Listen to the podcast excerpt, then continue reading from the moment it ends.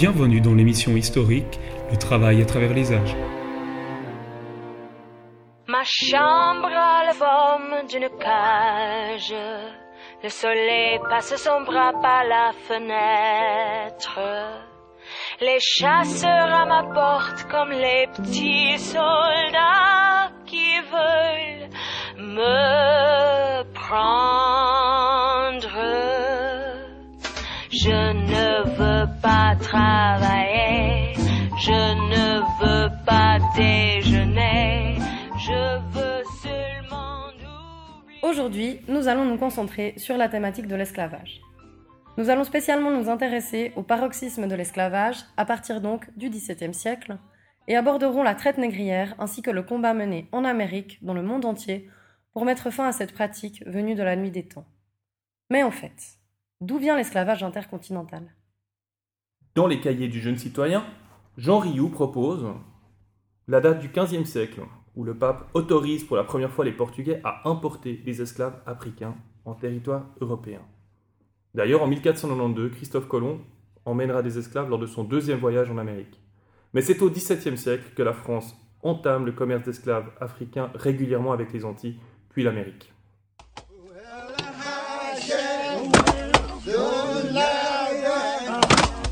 À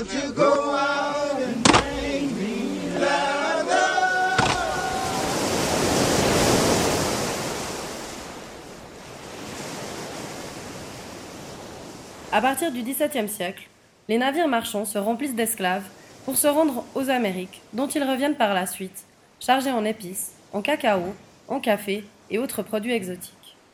Une fois sur place, ces esclaves sont utilisés pour faire baisser les coûts d'exploitation des champs.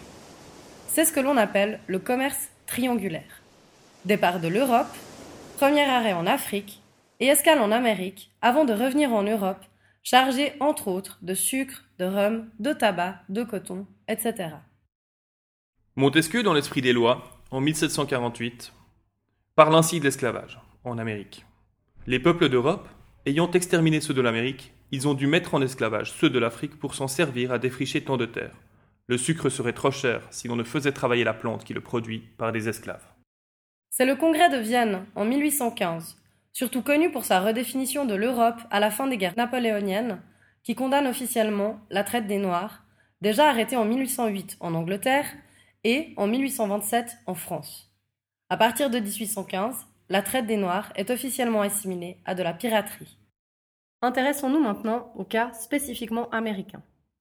Au XIXe, on peut constater que l'esclavagisme découpe les États-Unis en deux parties. Si le Nord est plus industrialisé et moins touché, le Sud, par contre, est une fourmilière d'esclaves. Howard Zinn parle de 44% des habitants de la Floride qui seraient esclaves en 1861. Ces derniers travaillent non seulement dans les champs de coton, mais aussi de tabac. Lorsque la guerre de sécession éclate en 1861, le nombre d'esclaves affranchis ne dépasse alors même pas le millier. Pour résumer, on peut dire que c'est le Nord industriel qui va mettre fin à l'esclavage, notamment grâce à la personnalité emblématique d'Abraham Lincoln. C'est en 1865 que l'esclavage est enfin aboli aux États-Unis. Écoutons maintenant le discours d'investiture d'Abraham Lincoln. Je, Abraham Lincoln, en ce premier jour de janvier de 1863, et en accord avec mon projet d'agir ainsi, publiquement proclamé, ordonne et déclare que toutes les personnes possédées comme esclaves dans les États et parties d'États ci-dessus désignés sont libres et le seront à l'avenir, et que le gouvernement exécutif des États-Unis, y compris ses autorités militaires et navales, reconnaîtra et maintiendra la liberté des susdites personnes.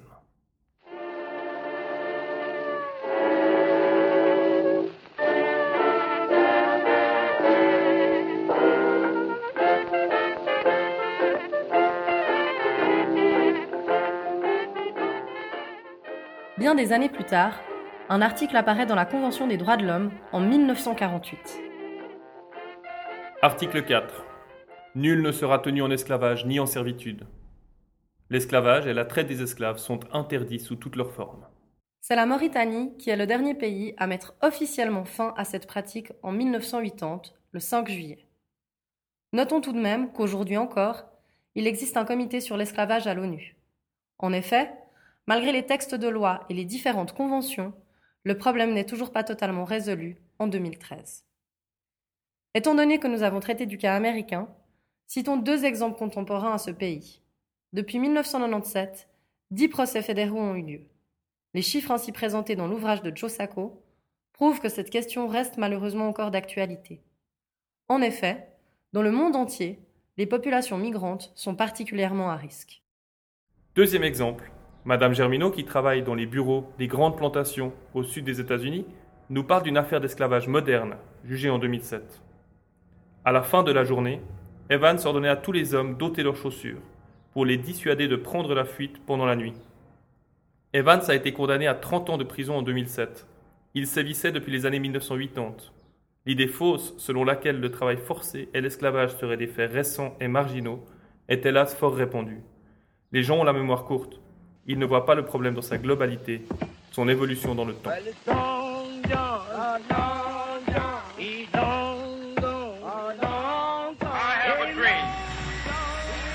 one day this nation will rise up, live out the true meaning of its creed.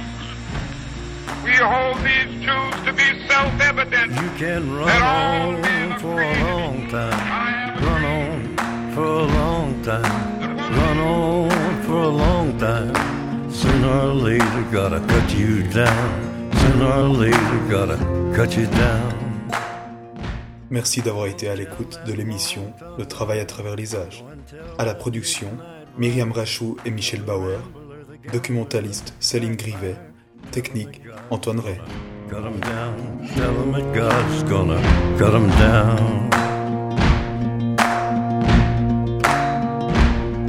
Well, my goodness gracious, let me tell you the news.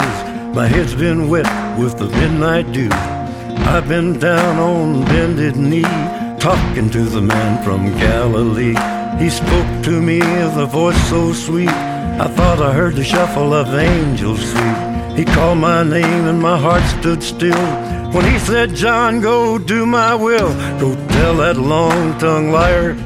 Go and tell that midnight rider. Tell the rambler, the gambler, the backbiter. Tell him that God's gonna cut him down. Tell him that God's gonna cut him down.